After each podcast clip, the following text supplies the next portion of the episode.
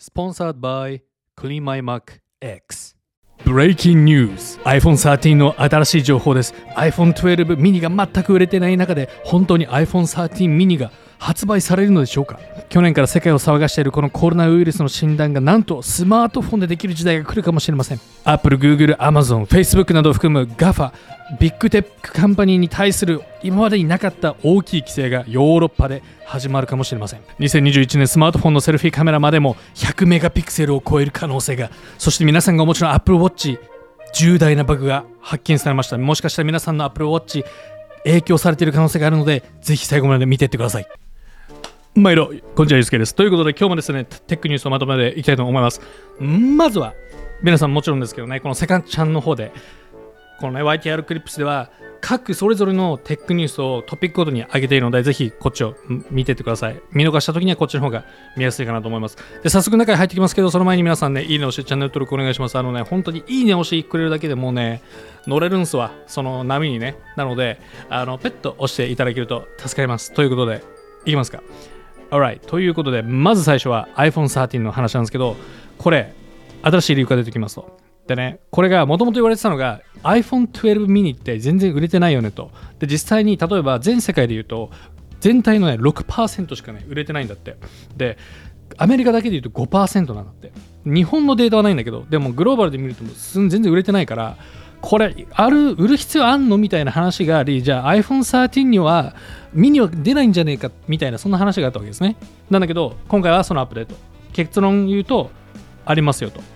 iPhone13 ミニ来ますよと。そんな話ですね。はい。でこれをまあまず見ていくとえー、っとね、まずジョン・プロスさんも、ね、同じこと言ってるんですよね。iPhone13 ミニは来ると。売れてないけど、Apple はもういいと。ね、手小さい人いるから、うその人用に出すということであの結局出されるみたいなことを言ってますね、はい、なので一応ミニマジの人はねあのこれは朗報かなと思いますと。でさらに言うとジョン・プロスターが今回言ってるのは2021年に iPhone SE の後継機種が来ないということを言ってるんですよね。なのでちょっとそこが残念ですよね。まあなんでかというと多分そのね iPhone 12 mini とか13 mini とかその辺と多分ねかぶっちゃうんじゃねえかみたいなそんな話みたいですね。なのでまあなんか格安の機種って言ってももうメイン機種が格安になってきてるしみたいなそんなところもあるのであの SE はお預けという感じかな。なので、まあ、出るとしたら多分まあ来年になるんじゃないかなっていう感じがちょっとしてきましたね。どうですかね皆さん。これなんか iPhone12 mini ってなんか日本でどうなのかな？なんか人気なのかな？あの一応自分持ってますけどね。あの個人的にはあれすごい好きなんだけどなんかあんまり人気ないっていうのが意外だったけどね。もともとってその iPhone 何？SE とかのねあのサイズがいいみたいな人がたくさんいてじゃあ出すかっていうことでまあアップルが出したわけだけども結局でも売れてないっていうのが面白いよね。何でなんだろうね。まあ結構バッテリーの持ちとかはね別に悪くはないと思うので別に普通に使えるんじゃないかなっていう気はするけどね。でまあ、実際に iPhone12 mini 出た時に、まあ、スクリーンのバグとかバッテリーのバグとかいろいろあったので、まあ、そういうのもね影響している可能性あるけどねちょっと皆さんのねコメントお願いします。っていうところをねちょっとあの話をちょっとスピンさせるとこれって小さいスマホになんか需要がないっていう話じゃないですか。だってもともとあんだけ iPhone 小さいの出してくれって言われてた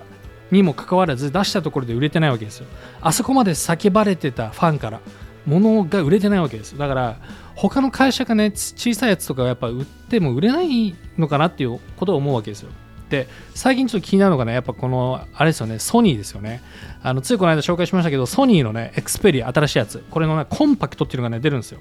ねまあ、iPhone12 mini とかも出たからソニーもねじゃあ小さいの出すかということで多分やるんだろうけどねこう出てるわけですよ。ね、で今年多分発売されるわけですよ。だけどさ、iPhone12 mini、あそこまで求められていたものでも売れてないわけじゃん。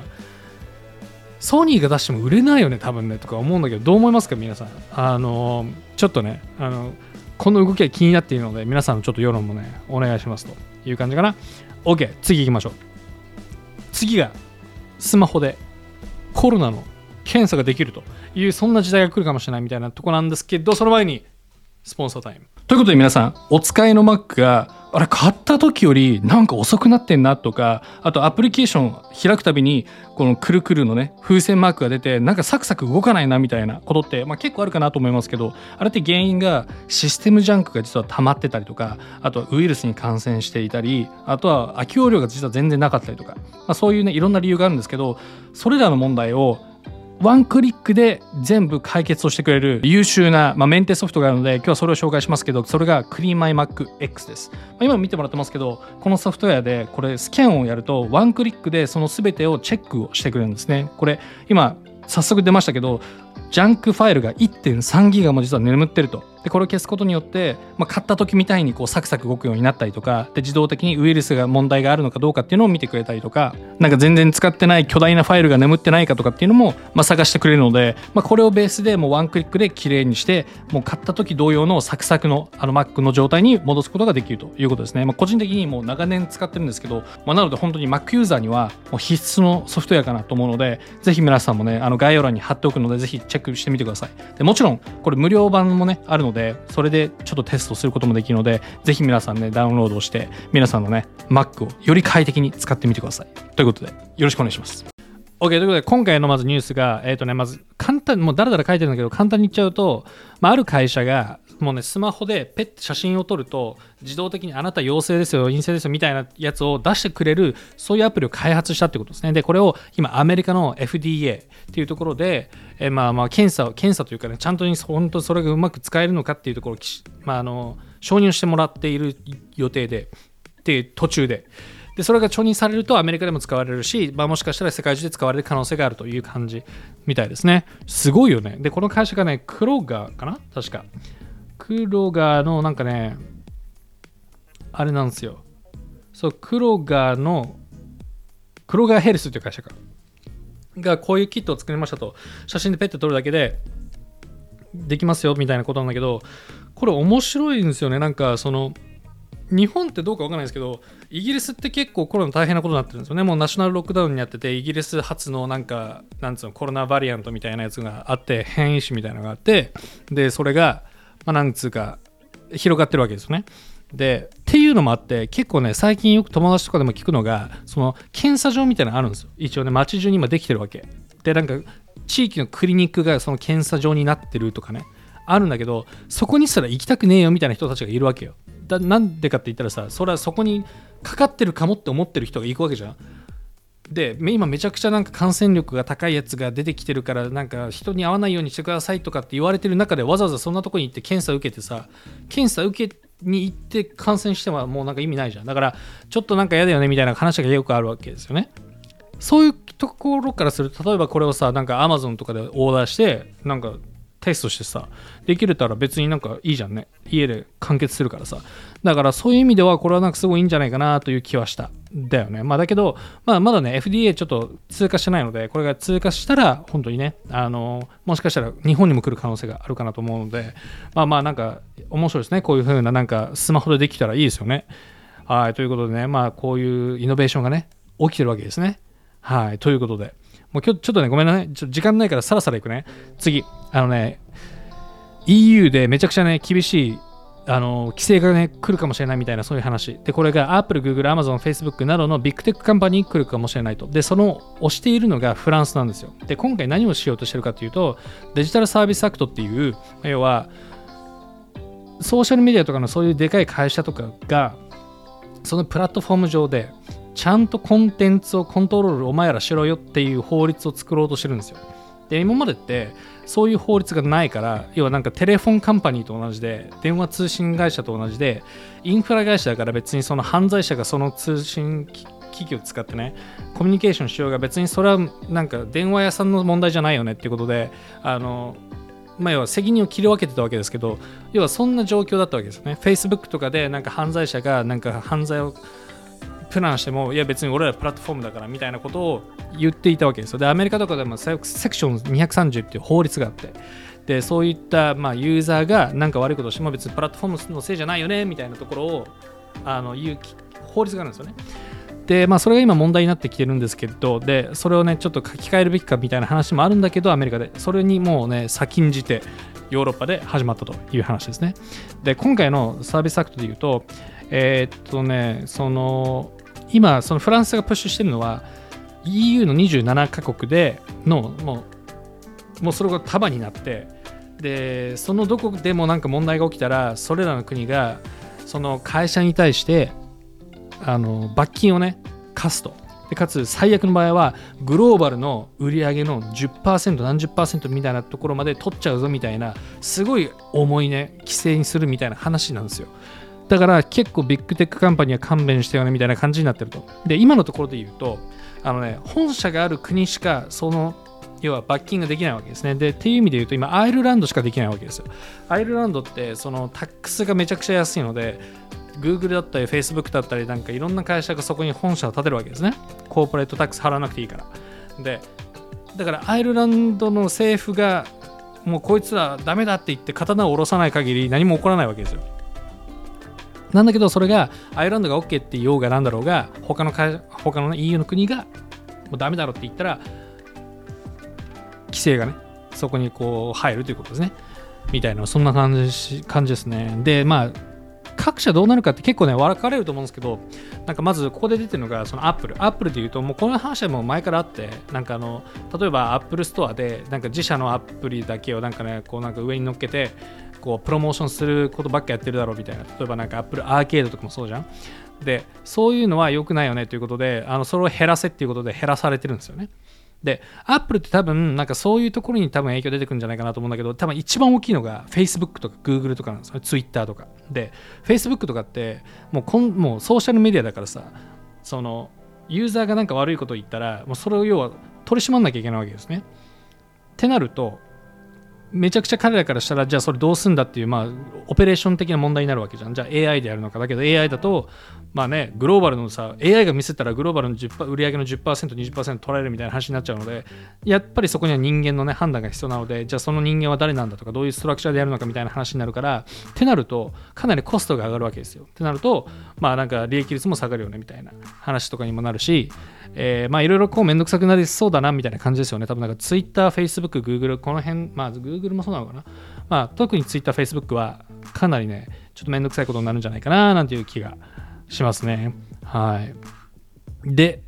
っていうことになると、あの多分他の国もね、これに従ってくるはずなんですよ。多分日本とかオーストラリアとか、あとアメリカとかも大体 EU が先に動いて、他の国が動くみたいな話になるので、ちょっとこの辺がどうなのかっていうのが気になるね。はい。ということで、ちょっと Google と Twitter はこのもともと iPhone の iOS14.5 で簡単にアプリのトラッキングができなくなること自体で売り上げが半分になるみたいなことも言われてたりする。プラスアルファこういうレギュレーションが来てるので、まあちょっと今後厳しいかもしれないですね。はい。みたいなそんな話からちょっと話を変わって、ちょっとね、今年以降、スマートフォンのセルフィーカメラが変わると。やばいぐらいカメラの質が良くなるっていうニュースなんですけど同時になんかちょっと悲しいなっていうニュースなんですけどね。個人的に見ちゃうと、まあ、そういうニュースを紹介します。スマートフォンカメラが100メガピクセルになるよと。セルフィーカメラが。そんなニュースですね。でこれがまあザクって言っちゃうとなんかねビボととかなんかその辺？なんかビボとかリアルミとかなんかその辺はもサムスももしかしたらだけどあの100メガピクセルのカメラがつくよみたいな。もともとはなんかリアカメラでついてるモデルとかって結構ありますけど S20 シリーズとか S21 とかもねウルトラとかは108メガピクセルついてますけどそれがなんか表側にもつけようと。表側？まあその画面側にも。っていうことですね。だからより綺麗なセルフィーが撮れるよと。いうことでわあすごいねみたいな感じなんですけどどうこれ？これさえそもそもねまず最初思ったのがこれいらねえよって思ったわけですね。あので、あのなんつうのかな、もうテック企業というか、もうスマホ会社って多分ね、もうアップグレードするところがないんだろうね。もう新しい技術がパイプラインに入ってないから、もうなんか意味のないアップグレードしかできないんだなっていう、そういうことをちょっと思ってるんですけど、どういうことかというと、そもそも100メガピクセルって何がいいかって、ズームできるんですよ。ね、その、そもそもスマホって、スマホの画面って大体ね、あの、4K ぐらいの画素があればまあまあ見れるわけですよね。12メガぐらいあればもう十分スマホのディスプレイで見れるんですよ。それ以上ってオーバーキルなんですよ。でだから12メガピクセルって十分なんですけどじゃあなんでそれを40何メガとかさ120メガ100何メガとか出てきてるかっていうとそれだけ画素数があるからズームインしても綺麗なんですよね。だからサムスンの S20 シリーズとかもなんか100倍のなんかスペースズームとかあったじゃん。あれとかもだからそれがあるからできるわけで。でそれはいいじゃん。でもなんかリアカメラだったら。だってディズニーランド行って外からミッキー撮りたいけどねなんか近づけなかったらズームがあれば撮れるからそれは便利じゃんとか思うんだけどインカメで108メガピクセルっているみたいな。えズームするみたいな感じ思わない？だってそもそもなんか腕届く範囲でしかやんないじゃんほぼね。TikTok ですらさ、まあ、ちょっとなんかそこら辺に置いて言っても1 2メートル2メートルじゃん。ズームいらないよね。だからなん100メガにして何すんのみたいな感じするじゃん。かつ100メガピクセルこれ多いければ多いほどいいってわけじゃないんですよ。でピクセル数ってなんかセンサーサイズが決まっててそのそれを細かく100メガ何1億個分けるわけですよ。だから1個あたりのピクセルが小さくなる分なんかねあのローライトに弱いわけですね暗所に。画素基本的に悪くなる方向にあるわけですよ。暗いとこに行くと。だからなんか何やってんだろうなっていう気がするわけですね。でっていうことをよくよく考えてみるとなんか結局ねだからそのすごいこうエキサイティングななんか技術っていうの？なんかそれがねないんじゃないかなって思うよね。なんか本当に思うんですけどスマホの進化ってもう止まっててません？って思いません？あの次の iPhone13 でもなんか 120Hz のなんか何？ディスプレイだとかさなんか Always on ディスプレイだとかもうどうでもいいじゃん。なんか別に気になんねえよみたいな。あの、結構なんかね人類のこう進化に一切こうポジティブな影響を与えてないそういう技術進化がね最近スマートフォンにはあるのでちょっとねどんなもんなんだって感じがしますけどね。はい。っていうまあそんな話でした。っていうまあね。っていうところからやばもう時間がなくなってきた。ちょっとねアップルウォッチ皆さんが持っているアップルウォッチがバグってるかもしれないという話で実は皆さんアップルウォッチシリーズ5と SE 持ってる人要注意です。これ、今あのまず、なんだっけ、パワーセービングモードみたいな、なんかローパワーモードみたいな、そパワーバッテリーセービングパワーリザーブモードっていうのがあって、まあ、要は省エネモードみたいなやつ。で、その状態に入れて電源を突っ込むと、充電されないっていう問題があるんですよ。で、それが iOS の、あ、じゃあ WatchOS の7.3.1以降かな。それ、えっ、ー、とね、あ、それ前か。それ前は、あのその前はダメだったんだねだから WatchOS の7.2と7.3でシリーズ5と SE を持ってる人は充電できませんよみたいな人がいたとだけど次新しい WatchOS7.3.1 にすれば治るかと思いきや治んないんだって。で結局 Apple どうすんかって思うじゃん？普通さでも WatchOS の7.3.2でじゃあ直せるようにすりゃいいじゃんとか思うじゃん。でもねソフトウェア上で治んないんだってこれ。ということはよ、アプリ持ってかないといけないんだって。なので、アップルが今回ね、オフィシャルのね、ドキュメントを出してるんですけど、あのー、うち来てくださいと、ソフトウェアじゃ直りませんみたいな。なので、問題ある人は、うち来てくれたら無料で直しますみたいな。じゃないと直せませんみたいな話。なので、皆さん、これちょっとね、あの、結構影響を受けてる人多いみたいなので、ちょっとね、あの皆さんちゃんとチェックして、充電できるかどうか見て、直した方がいいんじゃないかなという気がします。ここではね、a very small number of Apple Watch series なんかシリーズの5と SE って書いてあるけど、これね、大体毎回言うんですよ、Apple って。いや、めっちゃごく一部だけどって。大体ね、ごく一部じゃないんですよ。なので、もしかしたらと思ったね、自分のスマホ、スマホじゃない、Apple Watch は見て、